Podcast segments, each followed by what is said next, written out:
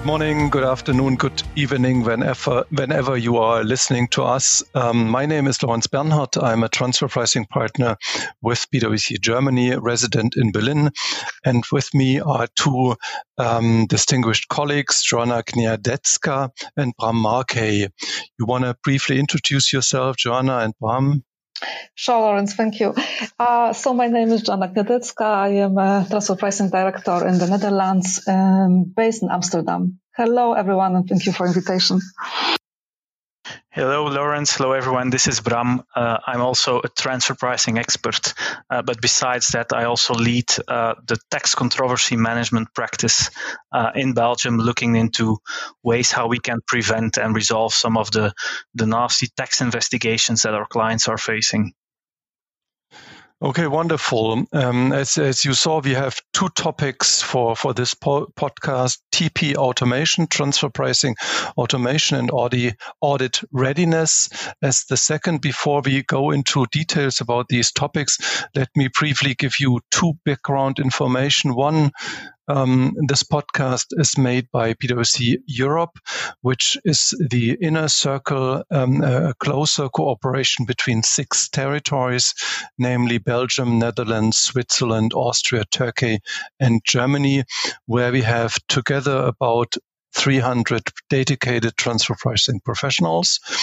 And the second remark, which you probably also saw in the announce in the announcements, um, this podcast refers to our global transfer pricing conference held in October 2020, probably the biggest and truly global um, professional transfer pricing conference which ever took place last year. Obviously virtual, but we managed to cover three regions and actually um, more than 24 time zones. Know, we had about 3,500 participants, 160 presenters, about 120 live stream workshops, and in addition, live stream plenaries. And we wanted to reiterate and stress some of the topics um, which we covered during the conference. And actually, TP automation and audit, audit readiness are two of them. So that's the background. And let's start with TP automation. Joanna, um, to you, where do you see the areas of growth um, one, one might also see of importance for TP automation? Yes, that's a that's a really good uh, question, Lorenz. And just let me say at the beginning that I'm really happy that we follow up on the topic because uh, I was also co-heading the transfer pricing automation uh, topic in the conference back in 2020 October, and I was really really you know happy to see that it was such a area of interest for our clients. Uh, so it's great to follow up on that one.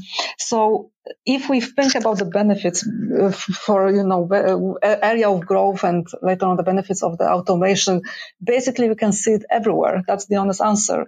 Um, I just you know I have I just picture in front of my eyes this very well known transfer pricing life cycle which starts with the data extraction and all the manipulation of the data and goes then through the pricing calculation, margin adjustments, and basically to the end-to-end process like invoicing, uh, like journal entries, like managing the tax disputes.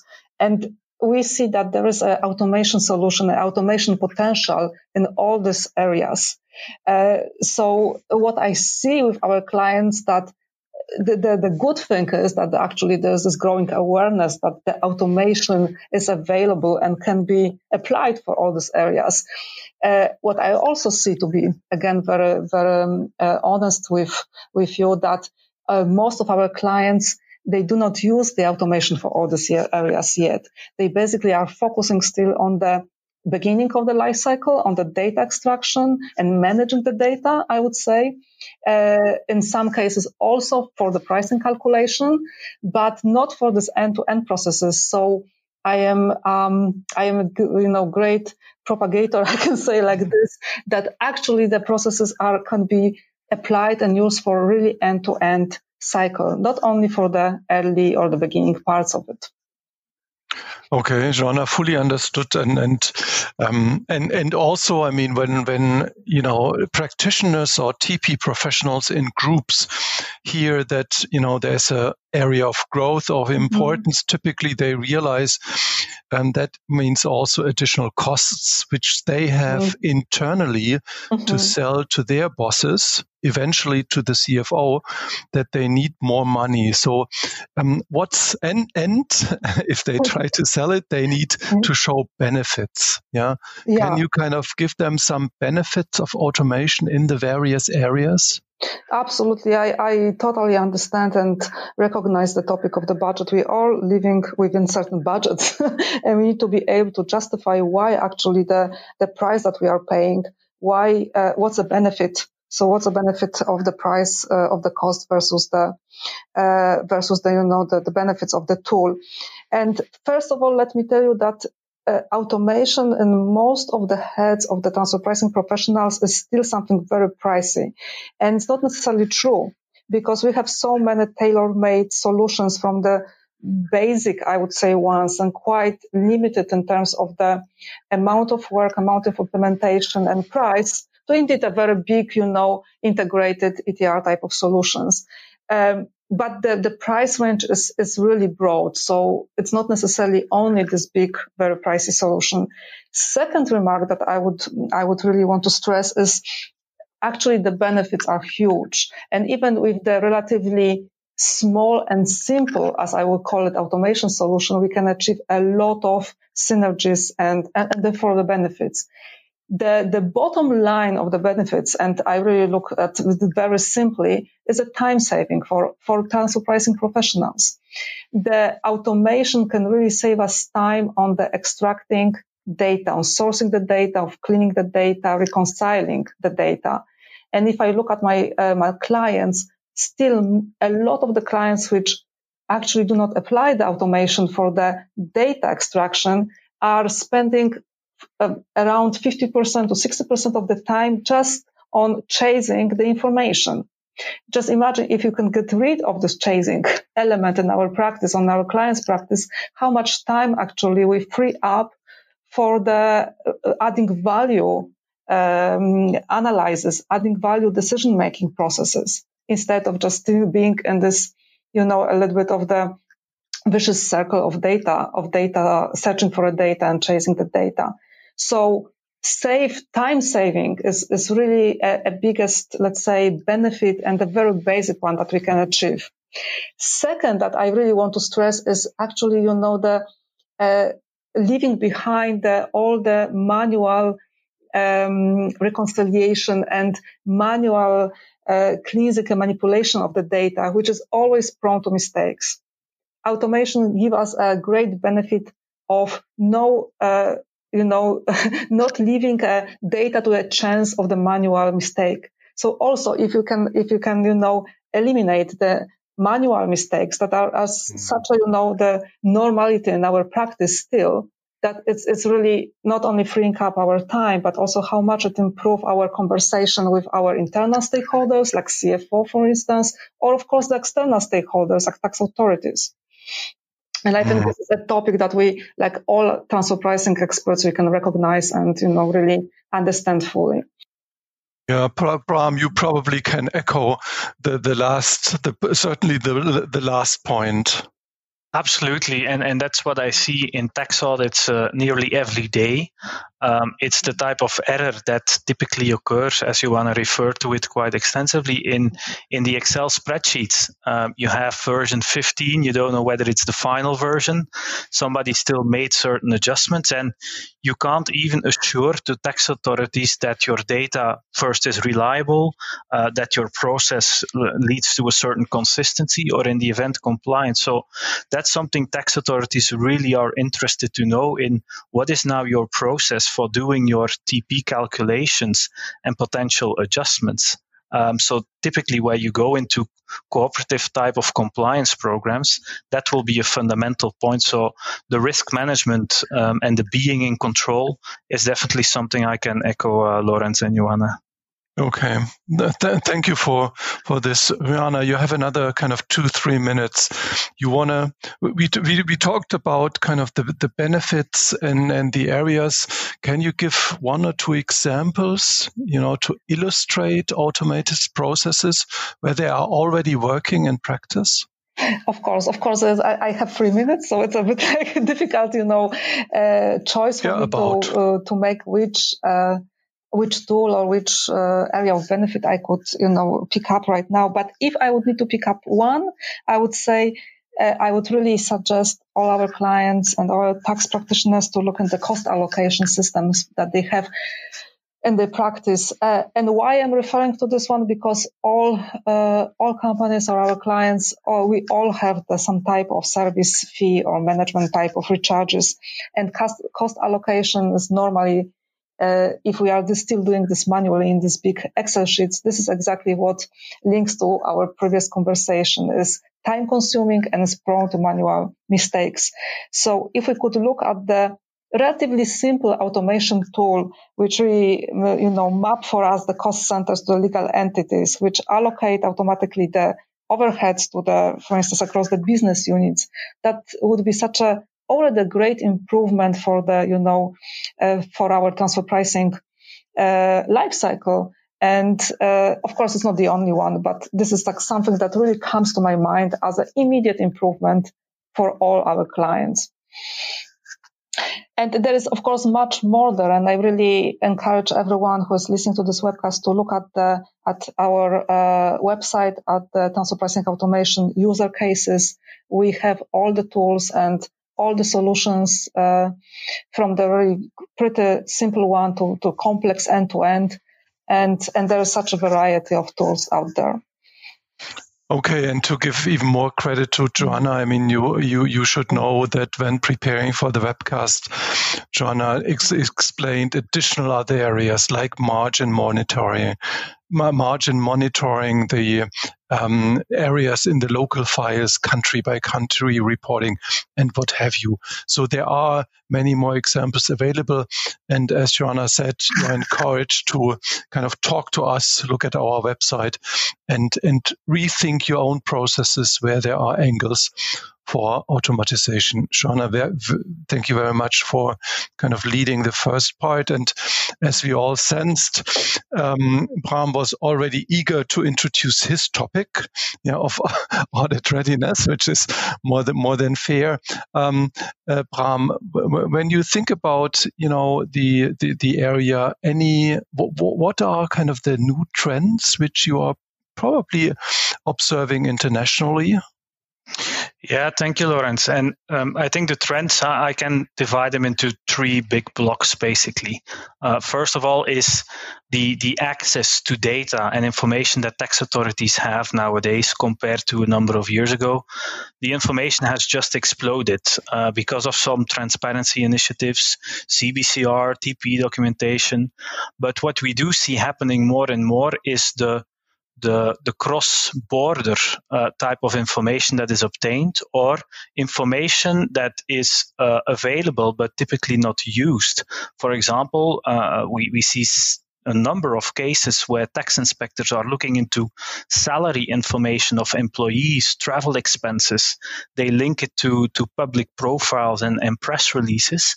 And they basically use that type of information to challenge what we typically would um, label as routine or, or uh, low value contributing activities in a certain jurisdiction. So that's a big trend that, that we see. The, the risk assessment and the targeted nature of the audits has increased um, by virtue of that. Um, secondly, I, I, think also the way um, tax inspectors deal with audits is, is rapidly changing. Um, so they use your TP documentation as a starting point, but they do want to uh, verify certain elements. So we see more and more requests to basically interview, do functional interviews by tax inspectors. Uh, we see a lot of requests for data extraction out of the system, so they can perform some some big data analysis uh, and basically see if your calculations are accurate.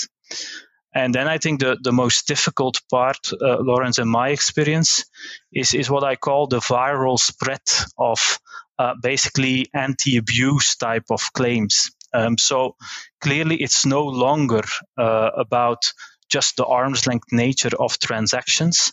It's also a bit more what were your intentions in structuring in a certain way. And you see that that a lot of tax inspectors are basically circumventing the discussion and and just claiming that there was uh, a tax optimization as as being uh, one of the primary drivers, and they basically uh, abuse that uh, to to claim tax abuse. Mm-hmm. I think it's a, it's a, this is an exceedingly valid point for, for many jurisdictions. Um, let's shift focus a bit, Bram. I mean, one of the, the the real downside of tax audits is that they are typically unilateral. Yeah, each authority is fighting for its tax revenue.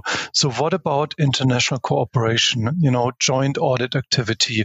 Uh, m- many, and we have been talking about this for a number of years, and many people are talking about, about it. Is it really happening? Uh, I'm, I'm afraid it is, Lorenz. Um, it is happening, uh, okay. particularly on transfer pricing. So um, you can wonder, is this now really a bad thing? But it's as you mentioned, and, and one of uh, of the most infamous uh, VP taxes said it publicly as well. Just auditing unilaterally uh, tax issues which are inherently bi and multilateral is it simply doesn't make any sense. So why would you do that? Because it only can end up in double taxation that then needs to be resolved. So in, in a way, particularly for transfer pricing, multilateral audits could be could be a good thing. Um, and it is happening because there is support, particularly at an EU level. We have the Fiscalis program that looks into joint trainings, capacity building, but also multilateral audits. Uh, there were a number of successful pilot cases, and it is happening because we, we according to the statistics, there are over 200 multilateral audits that were ongoing in 2019. Um, and a large portion of them uh, relate to transfer pricing um, aspects. So it is happening, Lorenz. Okay, I was a bit puzzled that you started off. I'm afraid that it's happening. Yeah, that sounded like it's all bad news. It it shouldn't be bad news, and as you know, Lorenz, I'm a positive guy. So um, I think the, the the reason why I said I'm afraid is because tax authorities don't use the the tool of multilateral audits as they should do. Uh, if you look at the recommendations, um, just having a conclusion based on a joint audit with all tax authorities involved would be a good thing because then you have two or more countries, one solution, and zero double taxation in the end. Everybody happy, including the taxpayer.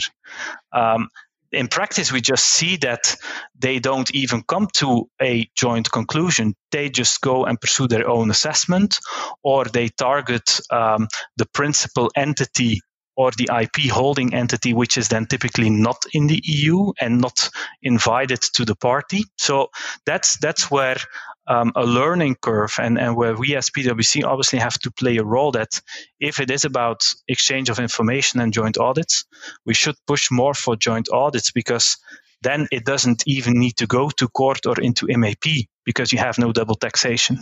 Mm, okay, that, that, that's a clear recommendation to to groups and to, to clients. Any additional aspects you are suggesting to groups? What can groups do?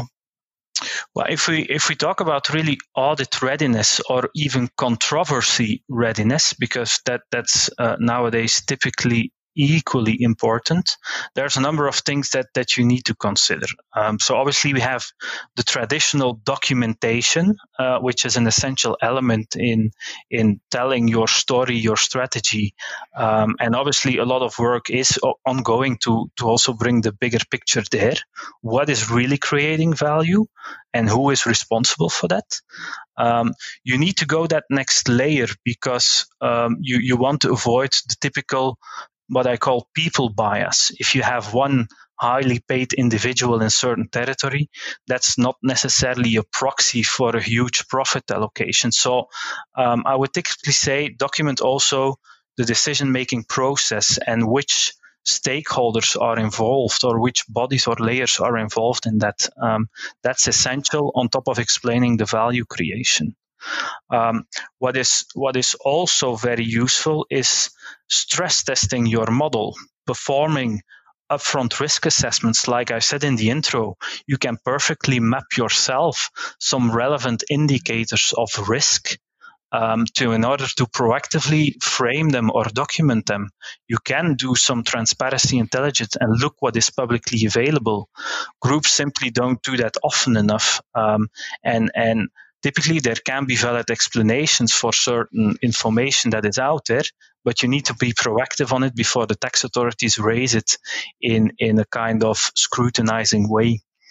Um, what, what, we touched upon the TP automation, the end-to-end TP uh, compliance and execution that that Joanna referred to, that's an essential building block if you want to pursue um, tax control frameworks. And I think all in all, it's all about evolving from a wait and see approach to a proactive approach where you identify your own risks and you deal with them. You can go for rulings, but the, the time has, has passed to just wait and see what would happen if a tax inspector is at your doorstep. Okay, fully fully understandable. I think we all can agree. Um, um, now, now, once the tax auditor is at your doorstep, what then? Yeah. Any best practices? How, I mean, I know it's difficult to say th- something about such a general question, but kind of any, any guidance which has proven um, very beneficial in, you know, once an audit has started? Yeah. From, from my experience, um, Lorenz, it's really starting with the facts.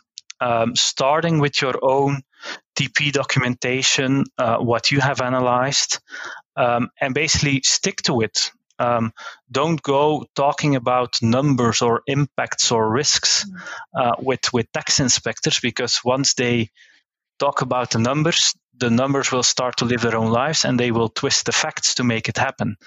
Um, so really, we, we have a role to play as as tax advisors to our clients. It's really we put a lot of work in TP documentation and we stick to it. It's up to you to basically prove that something is not arm's length. Um, and that too often we forget. We we obviously need to be transparent. We are constructive in dialogues, but in the end, the tax inspector should prove that something was flawed or it is not arm's length, and that is is easily over forgotten in in the last years in in transfer pricing investigations. Very good, very good. And and I also think that this nicely points to the many technical aspects. Yeah, you you, you said, you know, who needs to to show what and the, the tax inspectors need to to show if something is is not correct. And that kind of leads to the bigger theme, you know, burden of proof, which in every jurisdiction is, is a technical, technical um, area where you certainly need to focus on um, to get things right. Um, Joanna, you don't need to, but any kind of observations or concluding remarks from you on audit readiness? I, when I listen to Bram, to what you are saying, is, again, you know, the importance of the data. It's it's so like it's so visible in our discussion. What i what i hear from our clients from my clients as well is like there's so much data out there that sometimes they are lost and they don't know how to interpret it and actually how to present it to the tax authorities. They also don't know how tax authorities will pick and choose the data. So i think if I could also think about a certain topic that is really leading our discussions, like managing the data and knowing actually what we have out there and what we present and how we present is really crucial and it starts as I agree totally with you. It starts really with the with our local files and our documentation. Wonderful, Joanna Bram. Thank you very much. I really liked and enjoyed our discussion. I, I hope the, the listeners will uh, enjoy and like it as well. Before we conclude, just let me point out um, that um, I said that this is based on our global TP conference, which is an annual event. The um, the conference this year is actually still planned to take place in Berlin on October 13 and 14th. Obviously, nobody at that stage knows, you know, whether physical meetings of that size will be possible, and we will only do it if it's very safe for um, all the participants. But you should mark your calendar, October 13, 14th. It will be either um, physical or at least virtual. So it's it's worthwhile marking the calendar. Please ask your PwC contact for details and for an individual invitation. And with that, um, thank you very much for your interest and for listening. Stay safe.